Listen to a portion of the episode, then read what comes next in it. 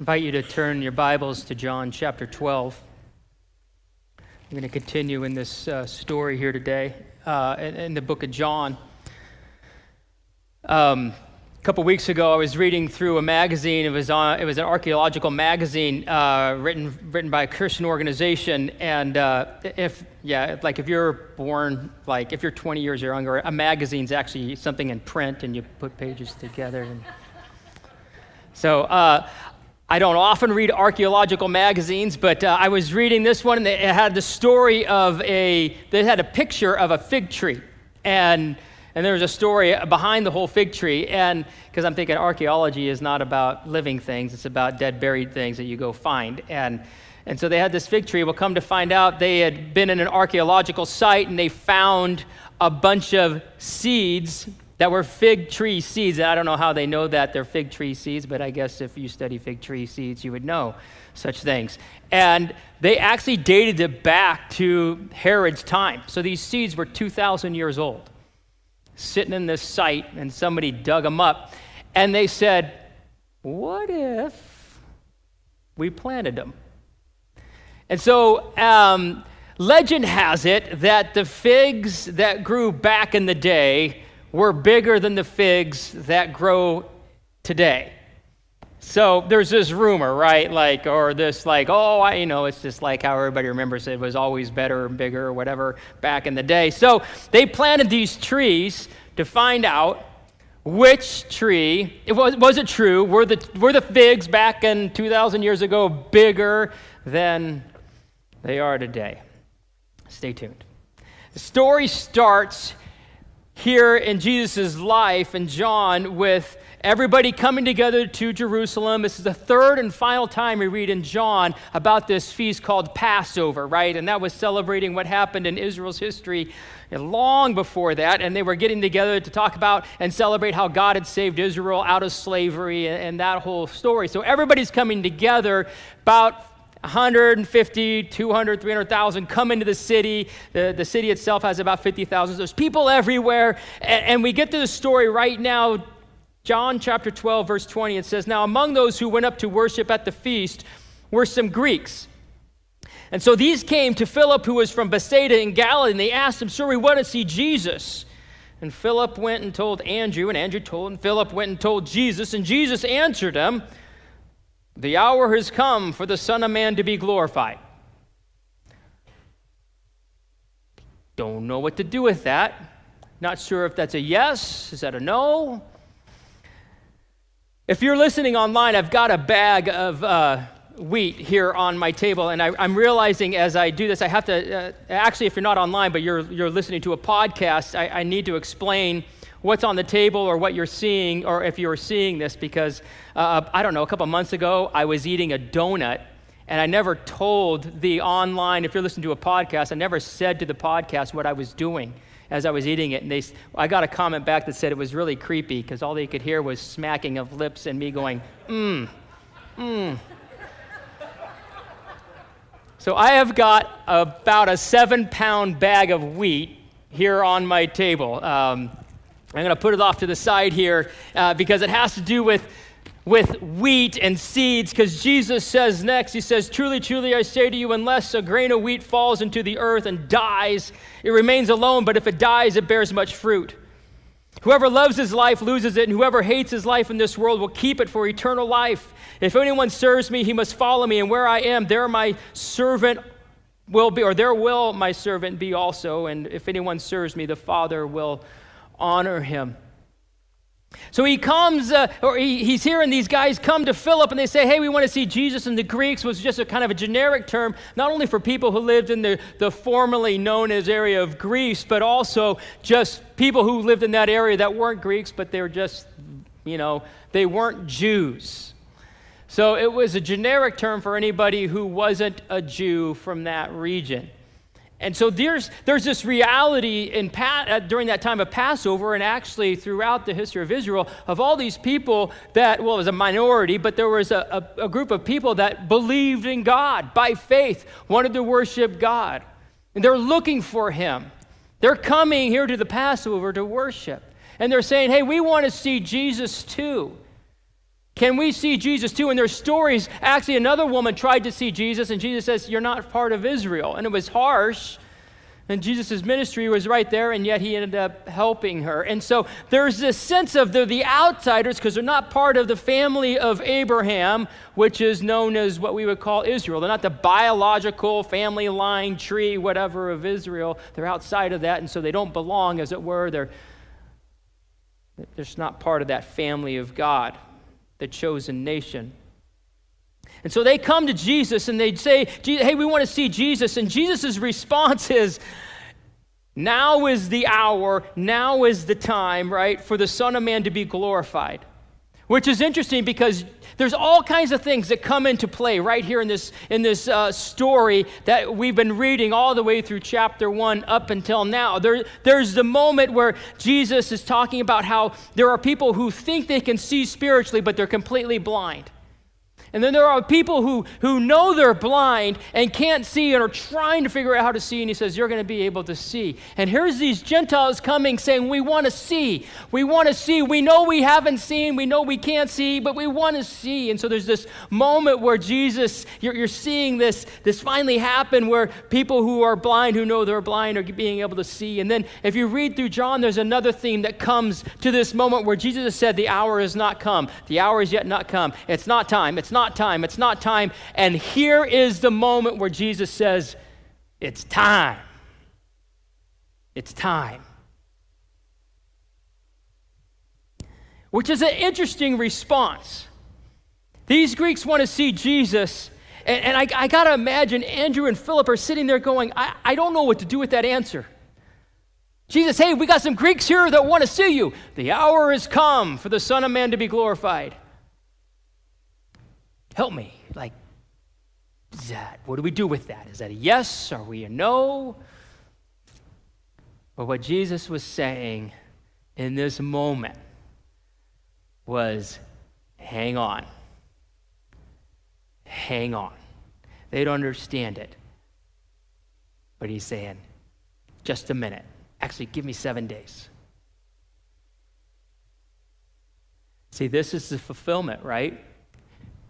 Because Jesus came and he said earlier, he says, I've got sheep that are not of this, sh- this, this flock, right? And, and, he's talking about all the sheep that weren't part of Abraham's family and Israel and the chosen nation. He says, I got other sheep I got to bring in. These are the other sheep. And he's saying, It's time. It's time. And he says, for the Son of Man to be glorified. And we think often, okay, that's when Jesus is up there at the right hand of the Father, right? Has conquered death and is up there. And, you know, you get the little fight. And you're like, yeah, Jesus won.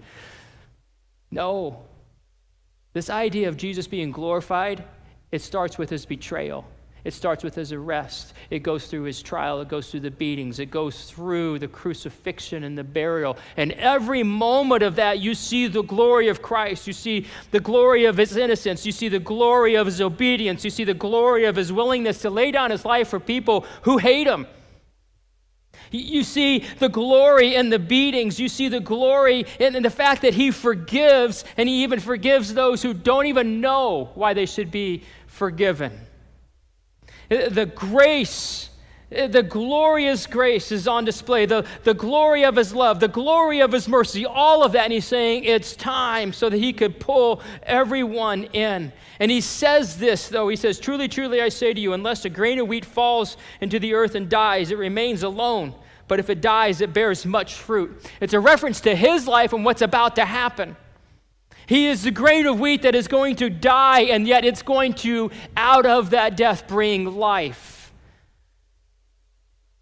and much fruit. Moreover, then he says, and he applies it to us he who loses his life or loves his life loses it. Whoever hates his life in this world will keep it for eternal life. So he, he introduces a universal constant. It's a universal law, much like the thermodynamic, law of thermodynamics, right? It applies no matter where you are in this universe. This is a spiritual, universal law across the board for everyone. And it's this it's the idea at first in the natural realm that there's a seed, and the only way something grows is if the seed itself, that shell, dies, right? Is crushed, broken, died, and then out of that, life comes. It's a universal constant, applies to everyone. No matter what language, no matter what culture, everybody gets you got to plant a seed, and that thing has to die in order for life to come and fruit to come. And so he says this He says, If you love your life, our life is that seed. Whoever loves his life loses it. Whoever hates his life in this world will keep it for eternal life. So if we want to protect this life, we'll lose it. Just like a fig tree, a seed that is sitting there for 2,000 years and doing nothing.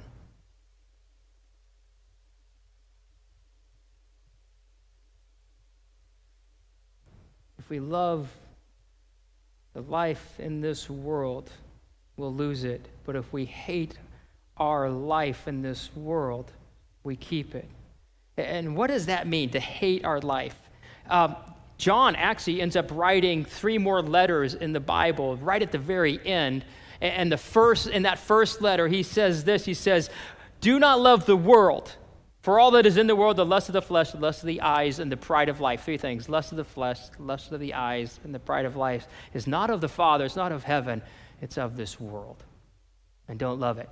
So, so, this idea of don't love the world, what does that mean? Or to hate this life? Well, it, it's, it's encompassed in this idea of the lust of the flesh is that old nature that's contrary to God and loving everything about that, the desires of that, or just loving certain desires. Like, I still want to hold on to that and I still want to keep that, and this still has some kind of mastery over me, and don't ask me to explain it, but I can't stop it. I don't like it, but it's got, ugh lust of the flesh, lust of the eyes is what we see. And, and don't just keep this to like, in, in, in a sense, just like the, the, the, sexual thing. Yeah, okay, yeah, that's part of it. But it's so much bigger than that, right? The lust of the flesh, lust of the eyes, it's what we see and what we look and we want and we, we crave and we desire. And, and we literally live our life protecting or trying to get that. And the pride of life, look at me, look what I can do. I'm better than you, or I'm not as bad as them. I have no needs. I don't need anybody. I consume with getting the credit we deserve. Uh, James wrote about people, even Christians, planning their whole life without consulting God, just the pride of not having even time for God. Paul talked about the idea of pride being uh, uh, displayed in people who can't confess, who can't admit they're wrong, too proud. And Jesus says this He says, You and I, we've got to be like a seed of wheat, right? That, that that's planted. And, and, and it, you just put it here and, and we put it in the ground. And what happens to a seed when, when you plant it? It's got to be crushed and it's got to be broken and it's got to be torn apart, that shell, and it's got to it's got to die.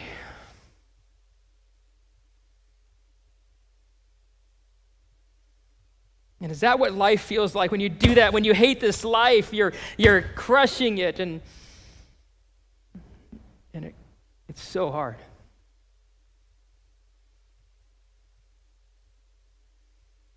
And somebody would say, No, Scott, it's not even like that. It's like this, right? It just feels like this over and over. And when will it stop?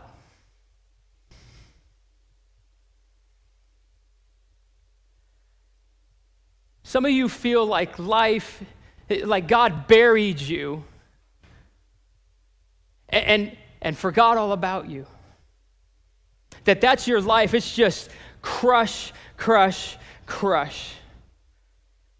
But that's not the life Christ promises because it's in the moment. Read this. It doesn't delay. He says, if we do this right, the seed immediately dies, but in that moment begins new life. Whoever loves his life will lose it. Whoever hates his life in this world will keep it for eternal life. Eternal life begins the moment we die. It begins in that moment. And not only that, he says, if anyone serves me, he must follow me, and where I am, there my servant will be also. And it's a comparison. He says, look, if you're going to serve me, you're going to follow in this life of dying to self in order to be raised to life. He's like, that's where I'm going, and if you want to follow me, that's where you're going to be. Just warning you. And he ends with this, though. He says, If anyone serves me, the Father will honor him. So there's something going on in the Christian life. It's this universal constant of as we die, we go deeper into surrender, deeper into that death of the old life, right? And the, the love of loving this life rather than what Christ would have for us. That's hard. That's surrender. And yet, simultaneously, eternal life starts to well up and fruit will be coming. And the honor, the honor from God begins to be given. We don't wait for it, it starts to come now. And there is nothing like hearing God say, Well done. I love you. I see your sacrifice.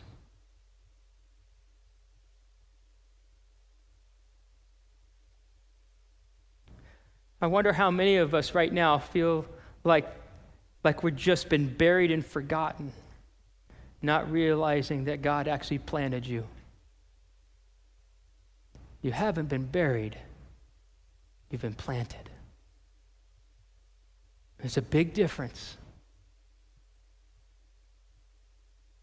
Buried means there's no purpose, there's no hope.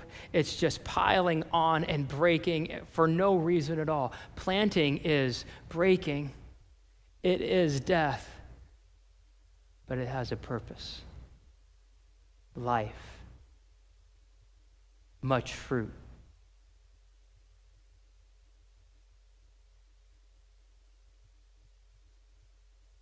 In fact, if we choose to hate this life for His sake, we can't help but produce fruit. I've got bad news for you. Your life will bear fruit whether you like it or not.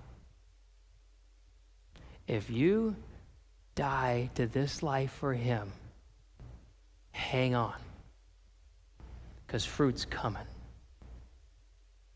honor is coming.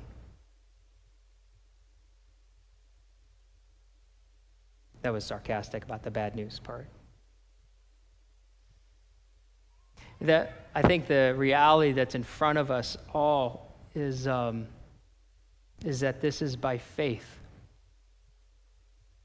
So as we sit here with everything so tangible and uh, our experience, um, we can often think that that is more real. In fact, it's, it's such a thing, it's a philosophy, existentialism. That which I experience is my truth. And Christ says, I want you to live by faith. My word is truth, and I want you to live by faith that the way the way the world is and the universal constants in this world are true. Live by faith.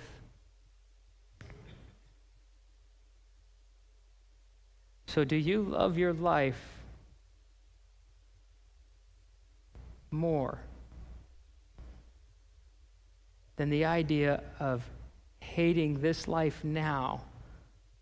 For Christ and what he has to offer.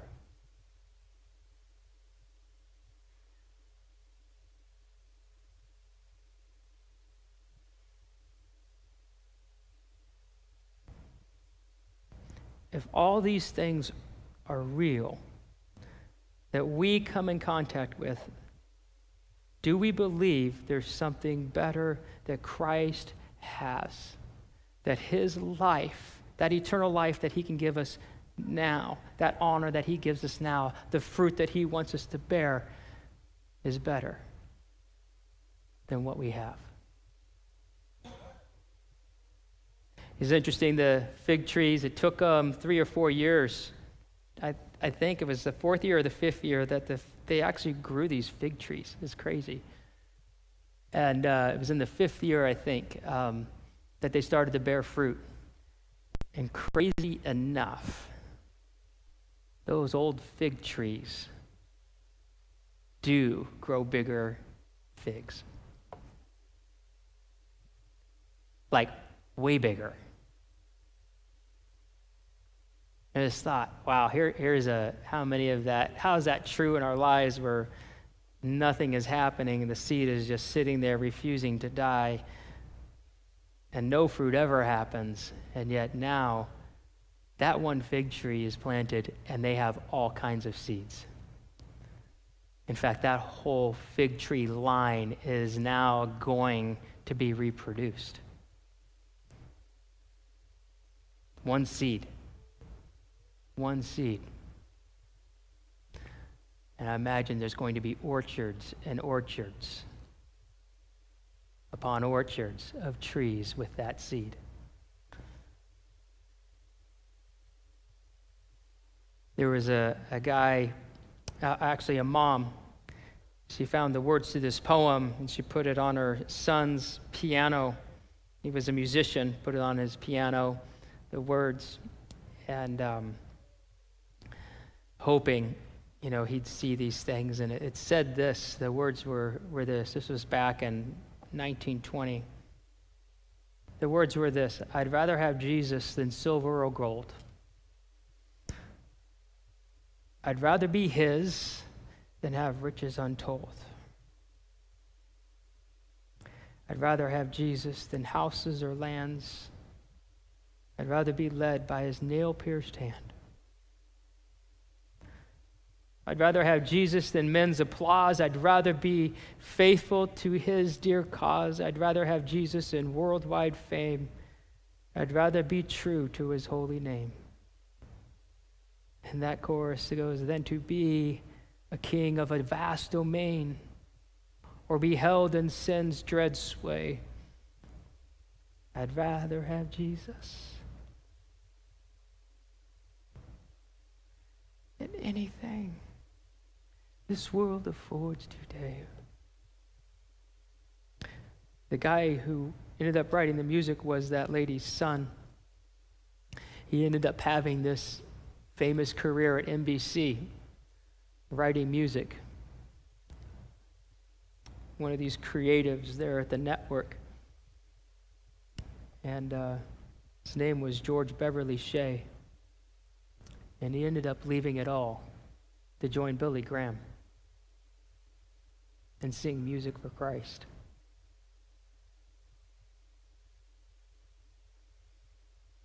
There's a missionary Adoniram Judson, 1825, called to go to Burma, here from America. And he has this whole stack of reasons why he shouldn't go. And he says if tenderness of feeling is a reason, if the, the passion of affection is a reason, if, if my attachments to friends is a good enough reason, if the attachment to Christian society and Christian privileges, if, if the fear of toil, the fear of danger of the missionary life, if, if that overwhelming sense of responsibility could keep me in here in America, I would never go. And then he says, Welcome separations, welcome farewells, welcome tears, welcome last sad embraces, welcome pangs and grief. Only let me go where my Savior calls and goes himself. Welcome toils and disappointments, welcome fatigue, welcome sorrow, welcome an early grave. Someone dying to live. Are you dying to live? Am I? Let's just pray.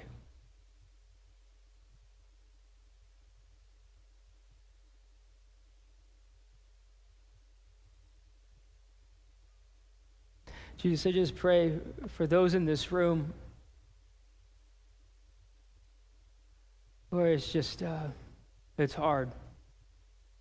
It's just hard looking at this life and just walking away from all of it, letting it go. Would you just be here?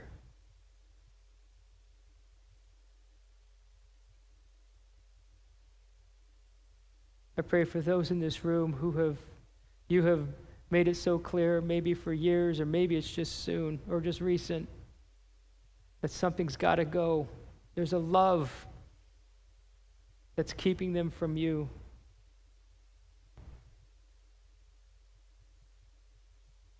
Only you can call us to this, Jesus.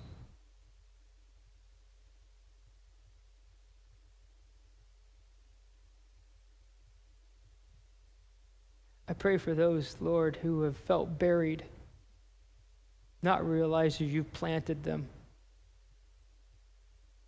Would you give them words of life this morning? Would you fill them with hope?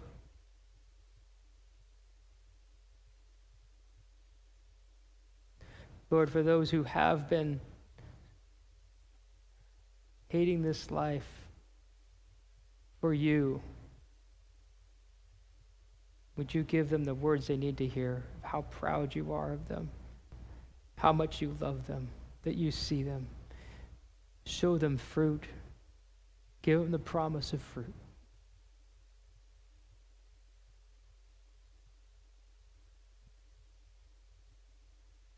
Would you send us all away with this good news? That in dying we can live.